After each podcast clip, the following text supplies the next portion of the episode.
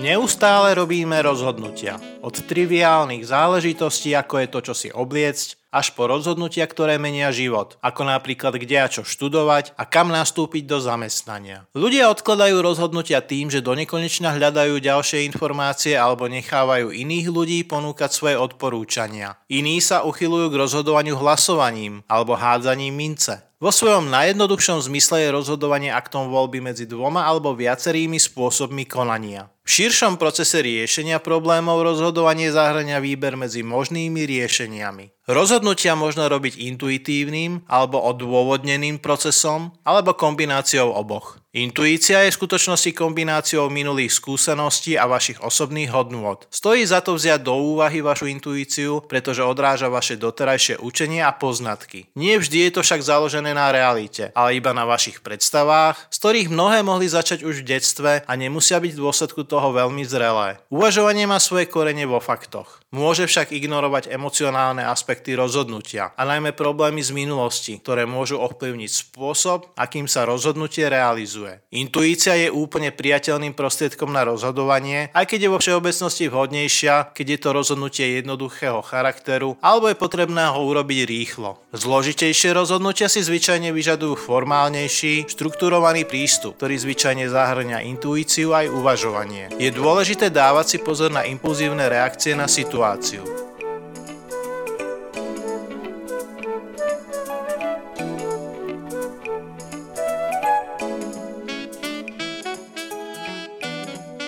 Rozhodnutia sa musia dať realizovať, či už na osobnej alebo organizačnej úrovni. Preto musíte byť osobne odhodlaní prijať rozhodnutie a byť schopný presvedčiť ostatných o jeho výhodách. Efektívny rozhodovací proces preto musí zabezpečiť, aby ste to dokázali. Existuje množstvo problémov, ktoré môžu brániť efektívnemu rozhodovaniu. Ak nemáte dostatok informácií, môžete mať pocit, že sa rozhodujete bez akéhokoľvek základu. Nájdite si čas na zhromaždenie potrebných údajov, aby ste mohli informovať o svojom rozhodnutí, aj keď je časový rámec veľmi krátky. Ak je to potrebné, uprednostnite zhromažďovanie informácií tak, že identifikujete, ktoré informácie budú pre vás najdôležitejšie. Opačný problém objavujúci sa prekvapivo často je, keď máte toľko protichodných informácií, že nie je možné vidieť podstatu. Toto sa niekedy nazýva analytická paralýza a používa sa aj ako taktika na oddielenie organizačného rozhodovania, pričom zainteresovaní požadujú stále viac informácií, kým sa rozhodnú. Tento problém možno často vyriešiť tak, že sa všetci spoločne rozhodnú, ktoré informácie sú skutočne dôležité a prečo. A stanovením jasného časového rámca pre rozhodovanie vrátane fázy zhromažďovania informácií.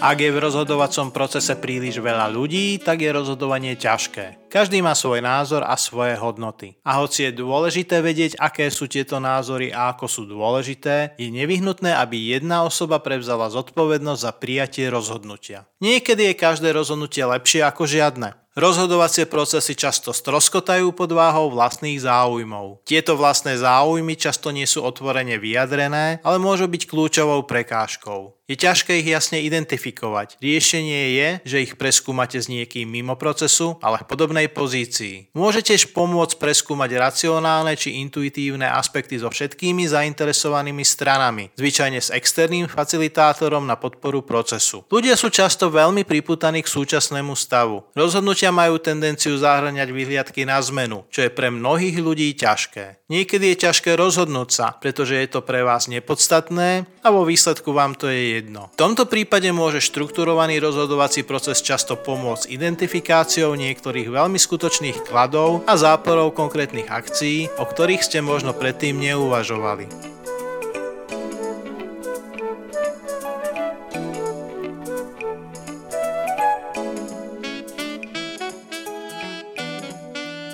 Mnohé z týchto problémov možno prekonať použitím štrukturovaného rozhodovacieho procesu. Zredukujte komplikovanejšie rozhodnutia na jednoduchšie kroky. Pozrite sa, ako sa prijímajú rozhodnutia a naplánujte si rozhodovanie tak, aby ste dodržali termíny. Bolo vyvinutých mnoho rôznych techník rozhodovania, od jednoduchých pravidel až po extrémne zložité postupy. Použitá metóda závisí od povahy rozhodnutia, ktoré sa má urobiť a od toho, aké je zložité.